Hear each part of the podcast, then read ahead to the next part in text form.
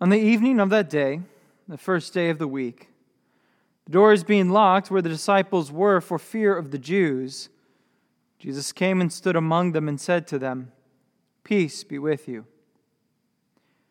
When he had said this, he showed them his hands and his side. Then the disciples were glad when they saw the Lord. Jesus said to them again, Peace be with you. As the Father has sent me, even so I am sending you. And when he had said this, he breathed on them and said to them, Receive the Holy Spirit. If you forgive the sins of any, they are forgiven them. If you withhold forgiveness from any, it is withheld.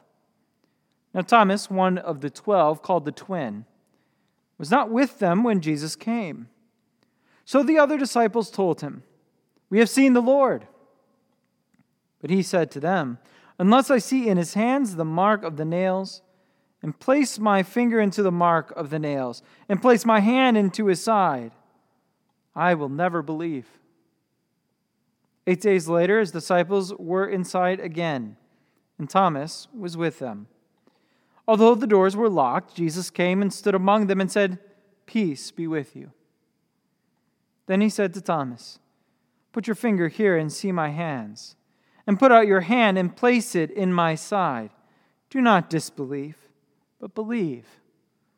Thomas answered, My Lord and my God. Jesus said to him, Have you believed because you have seen me? Blessed are those who have not seen and yet have believed. The gospel of the Lord. Praise to you, Lord Jesus Christ. In the name of the Father, and of the Son, and of the Holy Spirit. Amen. Amen.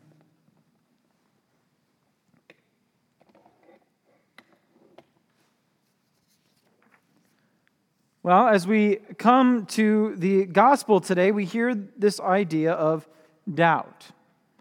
And I think we all deal with doubt. Right? We doubt that the Nigerian prince who needs to uh, needs us to lend them a couple thousand dollars and we'll pay that back in interest. Don't worry about it. We, we tend to doubt him, and, and don't do that, please. We doubt ourselves. We, we doubt our uh, abilities. We doubt our capacity to do something. We doubt other people, people who maybe have hurt us or, or lied to us or, or let us down time and time again. We doubt good news because sometimes it seems just too good to be true. We doubt bad news because it may be so tragic we pray it isn't true. We all struggle with, with doubt. But Thomas doubted our Lord. Out of all the disciples, I feel like Thomas is the one that gets the most uh, sideways glances. Like, like, really? If I was there, I wouldn't have doubted. If I was there, I, I would have believed. Of course, he rose. Remember that one time he said the Son of Man must suffer at the hands of the chief priests, and then he was going to die and rise again three days later? Or when he said, Tear down this temple and I'll build it back up in three days. Remember this? Of course, he was going to rise again. But we all deal with doubt. Not, not just in our relationships with others, not just in our relationship even with ourselves, but in our relationship with our God. Perhaps Thomas, Thomas doubted because it seemed too good to be true. Sure, he wanted to believe his Lord had risen from the dead. But how? Perhaps his doubt was wrapped up with, with disappointment. If Jesus couldn't accomplish some great and mighty deed to overthrow Rome, then how could he possibly do anything against death itself? He loved Jesus, he, he had followed Jesus. But how could this be possible? Maybe the others just imagined it. Maybe the others were messing with him. And so he waited. He had to wait. He had to wait for over a week. And I'm sure over that time, the disciples spent time together throughout that week. And I can't imagine they only talked about the resurrection that one time. I can't imagine that throughout that week they brought up and talked about the resurrection with joy in their hearts again and again and again. And there Thomas was annoyed by the conversation. I'm reminded of, of the psalmist who writes in Psalm 13 How long, O Lord? Will you forget me forever? How long will you hide your face from me. There are times where, where God felt absent in my own life. And so we doubt, like the disciples did, like Thomas did. How long, Lord, are you going to forget me? How long are you going to hide? God, I know you speak of forgiveness, but you, you don't know what I've done. God, you tell me that I'm good. And you tell me that you're good. So, why is there so much chaos and suffering and death? God, God, I'm praying to you and I'm praying to you and I'm on my knees, but you're silent. Why won't you just answer my prayers? God, you're just like any other father. You're, you're angry and vengeful. You just want to punish me for all the wrong I've done. I'm nothing special. I, I, I can't do anything important for God. You, nobody notices me, so why would God? God hasn't provided me anything. Everything I have, I earned for myself. And, and you just got to work hard and, and take whatever you can get. He's not going to provide. Why does God bless all these other people? And I'm faithful again and again, and I serve Him day in and day out, but He doesn't ever help me out. What doubt do you struggle with? In the midst of his doubt, Jesus came to Thomas. Seeing is believing and all that. But, but with Thomas, it, it wasn't just seeing is believing, it was touching is believing. Notice that, that Thomas, what he desires of his Lord is not some, some vision, not some apparition. What, what he desires of his, his Lord is to experience again the corporal reality of Jesus' bodiliness. And I love the escalation of his request. First, he says, I, I want to see where the nails went in, I want to see those marks. Okay. That sounds reasonable enough. And then he goes a little bit farther. He says, I want to, I want to touch the marks. Okay, a, a little bit more. Kind of like the boys that are on the playground, and, and the one guy just got this sweet new scar, and all the guys are like, Can I touch it? Can I poke it? Right? And then finally, he goes to I want to stick my hand in his side. And I feel that's where the request gets a little bit weird. There's a, a painter named uh, um, Caravaggio that um, depicts this so powerfully.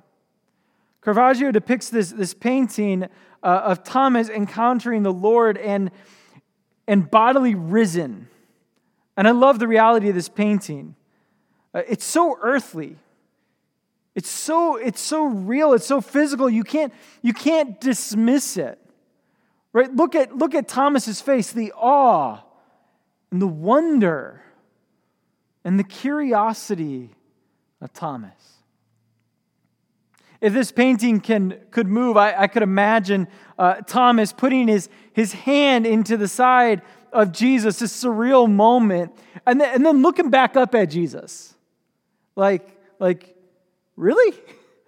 And Jesus is looking at him and he's just he's just smiling and nods at Thomas, yeah, it's me.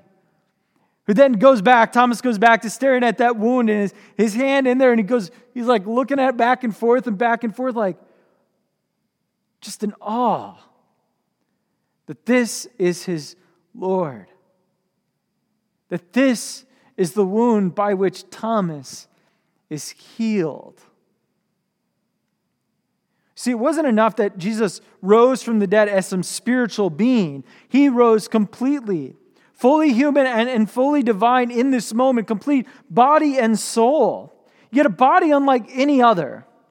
He appears and disappears with the suddenness of a ghost. He spooks the disciples and others more than once. In fact, you expect it to be a ghost. But then Thomas is sticking his fingers and his, his hands into Jesus' very real flesh. And, and Jesus is sitting down with them and he's, he's eating fish with them and bread with them and he's drinking with them. I, love how the disciples are afraid until Jesus munches on like a big piece of cod. And then they're like, oh, okay, that's, that's fine.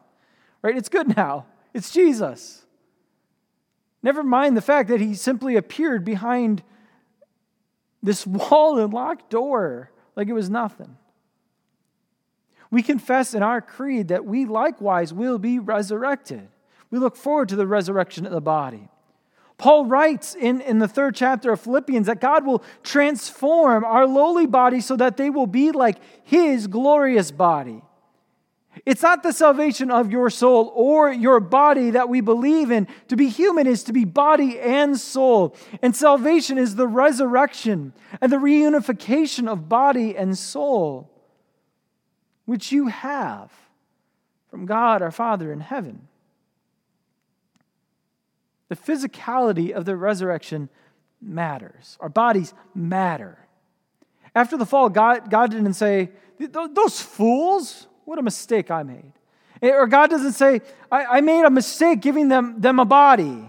I need to free them from that. No. From the very beginning, God said that it was good. What He created is good. And so He came to redeem and restore you body and soul. Your body isn't the rough first draft that he's done with and throws into the fire pit. The totality of you is a beautiful work of art by the hand of God. Unique, unrepeatable gift that you are to the world. And I know you doubt it.